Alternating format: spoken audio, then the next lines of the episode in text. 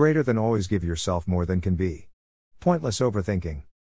All rights reserved. One mellow evening, a seemingly minuscule reverie came along that managed to consume my mind. I couldn't stop contemplating one question. What have I given 100% of everything I had to? Truly, 100%? At first, I didn't have an answer. I felt distressed. For a while, I couldn't muster a worthy resolve. Had I ever given 100% of myself to something? There are moments I can think of where I have given 100%. But what has represented a lifetime of dedication? A true devotion? I look at my role models, the people who inspire me to live my life to the fullest. I admire them because of their steadfast pursuit of their passion.